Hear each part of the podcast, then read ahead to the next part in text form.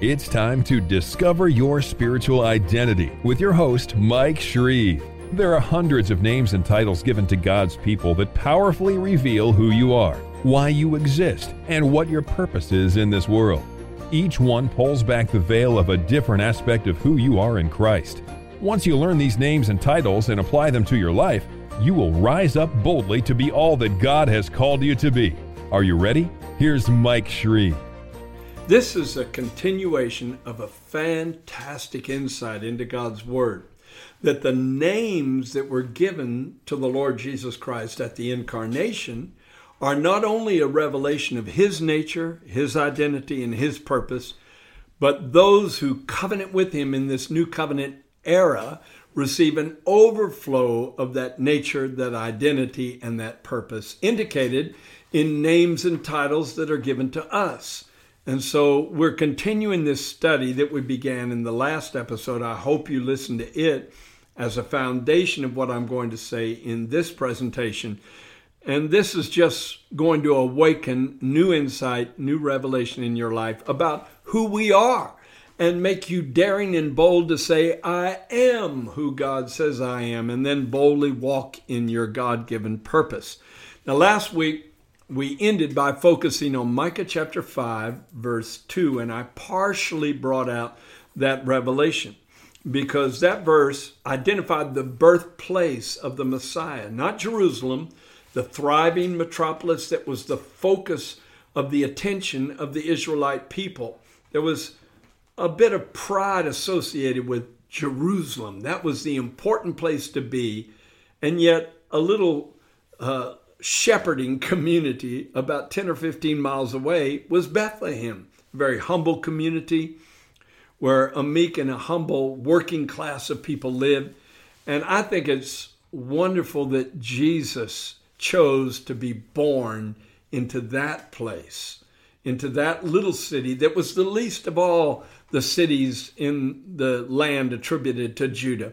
And that's just the nature of the Lord Jesus Christ, who came with humility, who came with meekness, even though he was destined to be a ruler in Israel. And of course, the word Bethlehem means house of bread because apparently there was an industry of bread making that was going on in that city. And Jesus, the one who was laid in the trough, the feeding trough that we call a manger, he was the bread of life for starving humanity, a human race starving for the truth. And he transferred that calling to be bread to us. Because in 1 Corinthians 10 17, the body of Christ is referred to as one bread. Because we are one with the one who said, I am the bread of life. That nature of being bread has been transferred to us. Now, one thing I did not cover in the last episode is how bread is made. First, of course, the grain has to be harvested. That speaks of salvation being harvested unto God.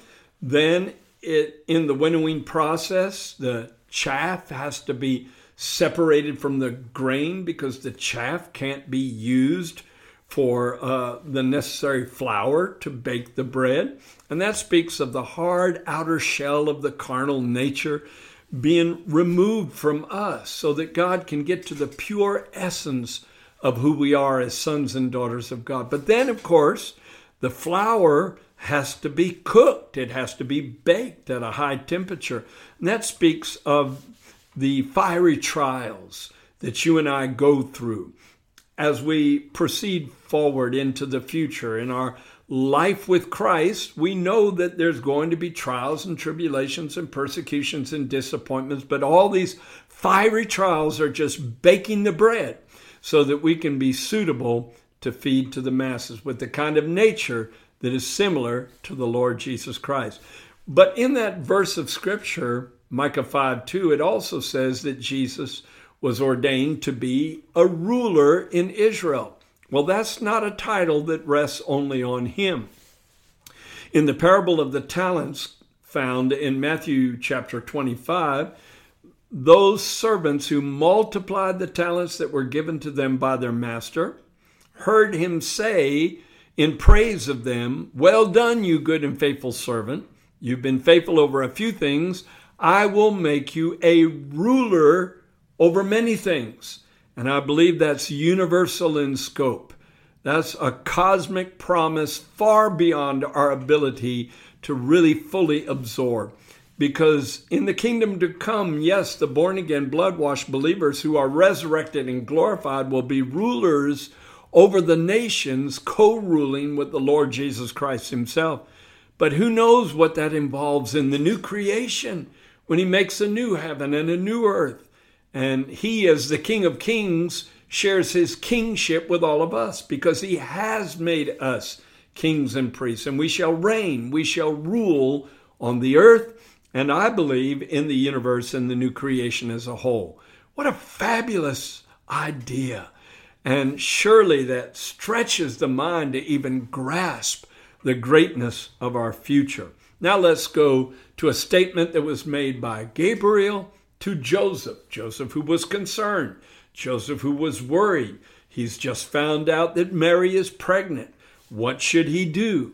And the angel Gabriel appeared and told him to take Mary as his wife that what was in her was conceived by the Holy Spirit. And then he went on to tell Joseph, She shall bring forth a son, and you shall call his name Jesus. Or, of course, it would have been in Hebrew. Uh, I'm sure Gabriel would not have talked to Joseph in English, but he said, You shall call his name Yeshua, or what we say, Jesus, for he will save his people from their sins. I believe it's important to know that the name Yeshua was a Hebrew name that meant salvation. In fact, it's a Hebrew word that was used and translated salvation all through the Old Testament. For instance, when Moses stood at the Red Sea, he told the children of Israel who thought they were going to see a bloodbath when Pharaoh and his army got to them. Instead, they heard Moses exhort, Stand still and see the salvation of the Lord. Well, in Hebrew, it's the word Yeshua. So, in other words, he was saying in a new covenant sense, stand still and watch Jesus or Yeshua do his thing. And he opened the Red Sea before them. So, salvation was a name that rested on the firstborn Son of God because that was his calling. That was his purpose to bring salvation to the world. And the word salvation simply means deliverance. Deliverance not just from sin, but deliverance from every negative thing we face in life. He came to be deliverance from the lower nature, deliverance from satanic manipulation, control of our lives, deliverance from the pain of our past and the errors of our past, deliverance from the fears of the future, deliverance from the grave, deliverance from the grips of death, deliverance from all the arch enemies of the human race. Well, how was that transferred to us? Well, in Hebrews chapter 1, verse 14, it says that ministering spirits or angels have been ordained to minister to the heirs of salvation, or in other words, the heirs of Yeshua. When Yeshua comes into our lives, salvation becomes our inheritance.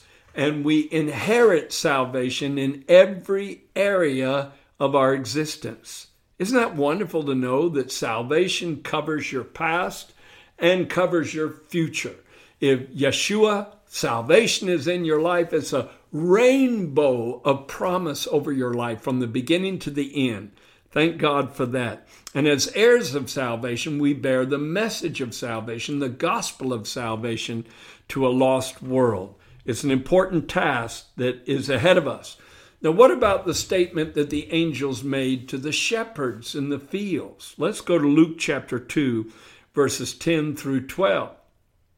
Then the angel said to them, Do not be afraid, for behold, I bring you good tidings of great joy, which shall be to all people not just Jews, but all the Gentile world as well. For there is born to you this day in the city of David a Savior who is Christ the Lord. Three titles Savior, Christ, Lord. And this will be a sign to you. You will find the babe wrapped in swaddling clothes and lying in a manger. So, how are those titles, in a sense, in a subordinate sense, transferred to us? Well, not only is Jesus entitled the Savior, now He's the Savior of the entire world, and He purchased our salvation through His death on Calvary, which cannot uh, in any way be equaled by any human being. That was the supreme sacrifice that forever we will praise Him for. But we have inherited a subordinate calling, and I shudder to apply this to us because I don't want it to be misinterpreted. But we have inherited a subordinate calling of individually being saviors also. Where do I find that? Obadiah chapter 1, verse 21 talks about the future kingdom to come. And it says that saviors shall come to Mount Zion to judge the mountains of Esau, and the kingdom shall be the Lord's. It's talking about the messianic kingdom to come. When all of the redeemed will come up on the slopes of Mount Zion, we will worship the Lord there in Jerusalem, the holy city of God. And God refers to us as saviors. So, in continuing the work that Jesus started when he died on the cross and when he rose from the dead, we should have a savior mentality. What does that mean? Well, a savior is someone willing to sacrifice himself entirely in order to lay down his life for the good of the world. And I believe we're all called to that kind of mindset to be willing to present our bodies a living sacrifice, holy and acceptable unto God, that we might continue the work that Jesus started of bringing deliverance to the captives in this world. And again, salvation means deliverance. A Savior is one who brings deliverance to others. And certainly that's what we're called to do.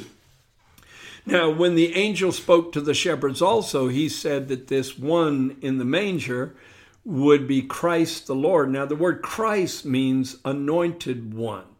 Now, how has that been transferred to us? Well, all born again believers are true Christians. Now, there's a professing Christianity made up of millions of people who profess a faith in historical Christ, but then there is a smaller nucleus of people who are the true body of Christ, who are true Christians who have been born again and blood washed and we have become God's anointed ones of this era. He was the Christ, the anointed one. We are Christians. We are anointed ones. We have received the specific application of the Holy Spirit to our lives, an anointing, in order to accomplish a God ordained purpose, and that is advancing the kingdom of God in this world. Now, he's also referred to as Lord, which is a word that means master. And actually, the word Lord Uh, in the English Bibles that we have was a translation of the holy name of God, Yahweh, YHVH, transliterated into the English alphabet, but it's Yud He Vav He in Hebrew. And so he's the Lord of Lords. If Yahweh is our Lord, then he has translated lordship to us. And the Bible talking about God's people says that a child, if he's an heir, is still subject to all kinds of problems, even though he may be Lord of all. And so God wants lordship or mastery. That may be a better word for it. Mastery to be transferred to every son of God.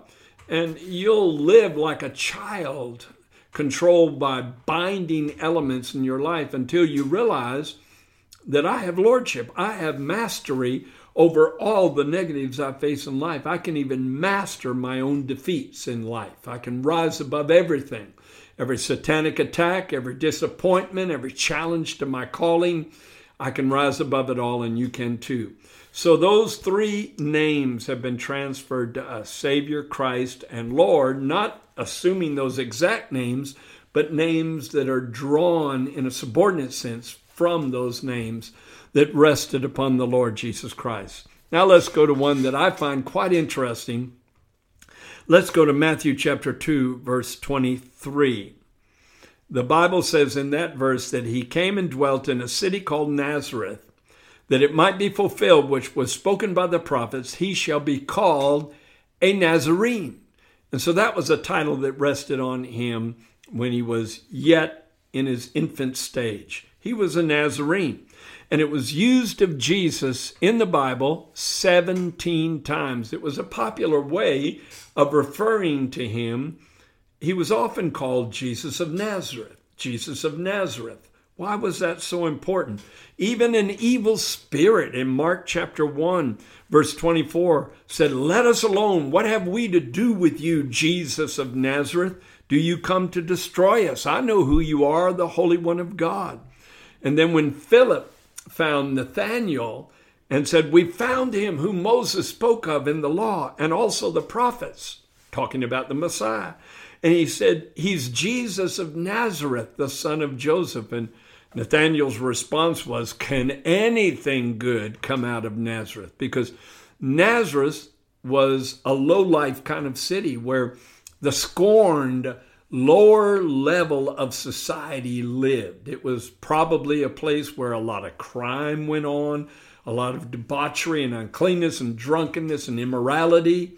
And that's why Nathanael said, Can anything good come out of Nazareth? Well, it's amazing to me and really indicative of the nature of the Lord Jesus Christ that after he went from Bethlehem with the Holy Family, after Joseph and Mary went from Bethlehem, they went back to Nazareth and he grew up in wicked surroundings, in low life surroundings where blasphemy was common, where taking the name of the Lord was often heard, because those were the kind of people that did that. But those were the kind of people he came to save. He was in Nazareth, across the tracks, we would say now, in the you know, the community that is not up to par with the higher levels of society. Well, he came to reach the lowest levels of society. Thank God for that. But he passed that calling to us. Now, there's something else about the word Nazareth and Nazarene that I need to convey because, see, the word Nazareth means a guarded one. Why? Because Nazareth was surrounded by mountains that provided a natural barrier against invaders. Their troops, their soldiers, could go up to the top of the mountains around the city and attack the invaders while they came up the slopes. And you never attack an enemy on higher ground. They have an, a, a, natural uh, ability to more easily defeat an enemy that is coming up the slopes of a mountain. And, and so Nazareth meant a guarded city, a guarded one. And so Jesus was, as Jesus of Nazareth, a guarded one. They tried to kill him at his birth, but he was guarded, and the angels uh, escorted him, I'm sure, to Egypt when Joseph and Mary took him down there. Living in a heathen country, he was guarded.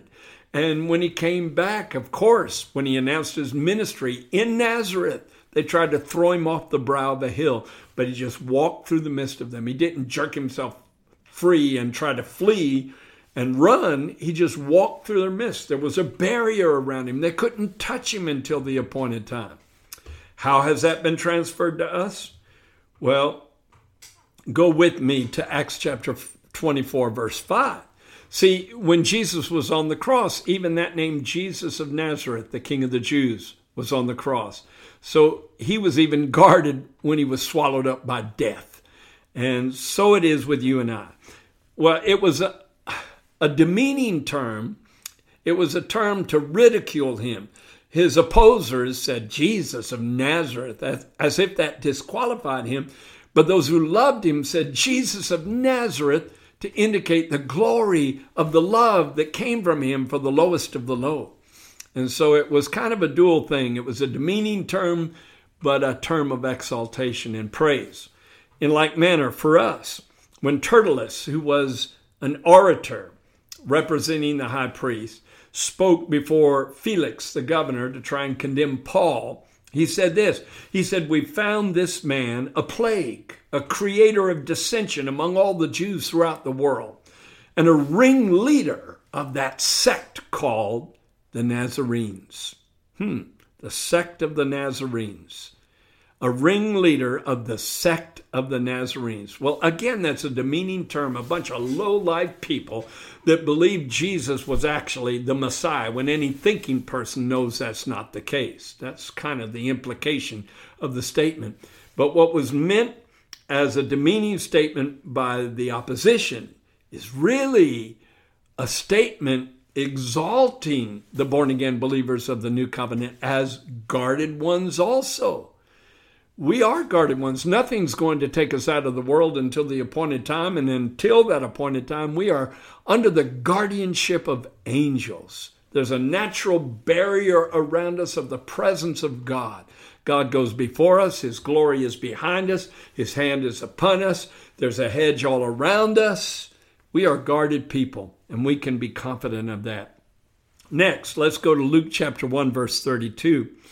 This is Zechariah prophesying right after his tongue was loosed when he admitted that his son would not be named Zechariah but John. And later on, he became John the Baptist. And Zechariah was then filled with an anointing that caused him to prophesy. And he prophesied not only of John, but he prophesied of the Messiah.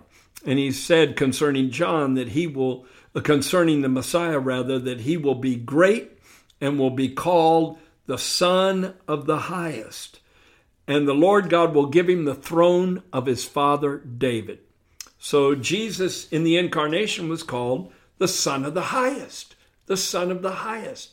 Why would you refer to God as the highest? Because he has the highest, most perfected, most uh, complete, and whole character that could ever be imagined. He's perfect love, perfect joy, perfect peace, perfect grace, perfect forgiveness, perfect mercy. He's the highest, the highest expression of what character and nature could ever be. How Have we inherited that title? If the firstborn son is called the Son of the Highest, are we given a similar title? Absolutely. In Luke chapter 6, verse 35, listen to what Jesus exhorted us to do in the Sermon on the Mount. He said, Love your enemies, do good and lend, hoping for nothing again in return, and your reward shall be great, and you shall be the children of the highest. For he is kind to the unthankful and to the evil. Not only is he going to pour rain out on the good and the evil, not only is he going to cause the sun to shine on the just and the unjust, He's going to pass that kind of nature to us so that we bless those who curse us and love those who do evil things against us. Does that sound unachievable? No, it's not unachievable. That nature can be transferred to you so that he not only bears that title, the Son of the Highest, but we become children of the highest. Now let's go to Luke chapter 1, verses 68 and 69. Again, this is a continuation of Zechariah's prophecy about the Messiah.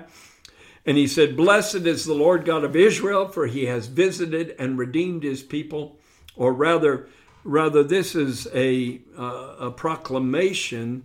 This is a proclamation of, of who Jesus is. He has visited and redeemed his people and raised up for us a horn of salvation in the house of his servant David. So Jesus is referred to as a horn of salvation. Why is he called a horn of salvation? And I'm checking that out in the original. Praise God. What is a horn? And of course, it could be a reference to a shofar. Praise God, being blown. And, uh, and this, incidentally, was a proclamation over him that he would fulfill a certain purpose that a horn or a shofar was used for.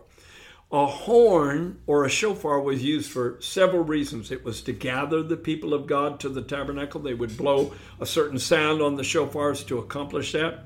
They would also blow the shofar in another way to gather the men of Israel for war, or they would blow the shofar in order to pull up stakes and begin traveling again. So there were three major uses of the horns or the shofars, or sometimes the uh, silver trumpets were blown also to effect these things in Israel. Well, if he was a horn of salvation, then he became the one used of the Father to gather us to worship, to gather the people of God for true worship, also to gather us together for war, because a war has been launched against the Prince of Darkness, and to gather us together to travel from time into eternity, because we are not only strangers in this world, we are pilgrims on a journey to the next world. Isn't that awesome? And we are all called to be royalty. We are called for something far more than what Adam passed to us because Adam was the first man, Jesus was the second man, and and he was the Lord from heaven who gave us a royal nature in the process. Praise God. Now let's go to Luke chapter 1, verses 76 through 78. This is Zechariah again. He's speaking to John the Baptist, and he says, You, child, will be called the prophet of the highest, for you will go before the face of the Lord to prepare his ways, to give knowledge of salvation to his people by remission of their sins through the tender mercy of our God, with which the day spring from on high has visited us. Now, what is the day spring? It's the fil- first filtering rays of light that come across the horizon. Before you can see the sun, it evidences its soon appearance by sending out rays of light. That's the spring of the day, or that's the day spring, the start of the time when darkness will flee and light will illuminate the world. Well, Jesus was the day spring from on high. Well, how has that been transferred to us? Well, when he approaches high noon, so to speak, he becomes the Son of Righteousness who arises with healing in his wings. But he's not the only one who occupies that role of being a light in this dark world. Because even as he was the day spring, bringing the dawning of a new day globally, you fill that role when you come into someone else's life because you're the light of the world. He said that in Matthew 5 14. You are the light of the world. The light of the world, literally, physically, materially speaking, is the sun. Well, spiritually speaking, it's the S O N S, the sons and daughters of God. You light up a dark world, and you inherited this calling from Him who is the Son of righteousness, who brings healing to us. You may say, I'm not convinced yet. Well, what about Matthew 25 in the parable of the sheep and the goats? He said concerning the sheep that will inherit eternal life that they will shine forth like the sun in the kingdom of our Father. Now, our brightness and radiant, glorified, eternal forms then will be far greater than the light of God that shines from us now. But we are in the process of the full unveiling and evolution of this calling in us that will culminate in the resurrection of the dead. So these are the main names that have been transferred to the people of God. No wonder Zechariah once again said that this coming Messiah would be the consolation of Israel. He looked for the consolation of Israel. Consolation means a consoling, to comfort you, to console you. And when you realize these things, it's a great comfort to all of us. And you bring that consolation and that comfort to other people. And praise God, the one who was the glory of his people, Israel, has become the glory of our lives as well. Well, I hope the names given to the Lord Jesus Christ at his incarnation and the transference of those titles and names to us, I hope the revelation has been a real blessing to you because it changed the world forever when Jesus came. And you can become the means of changing the world forever for someone else when you bear the message of Jesus to them. Have a wonderful new year. Thank you for joining Mike Shreve today on Revealing the True Light, and thank you for opening your mind and your heart to the truth. Be sure to subscribe on iTunes, cpnshows.com, or wherever you listen to podcasts so you don't miss new episodes. You can explore the beliefs of many world religions more deeply by ordering Mike Shreve's book titled In Search of the True Light. We also invite you to visit our website, thetruelight.net, and sign up to be part of our global internet family.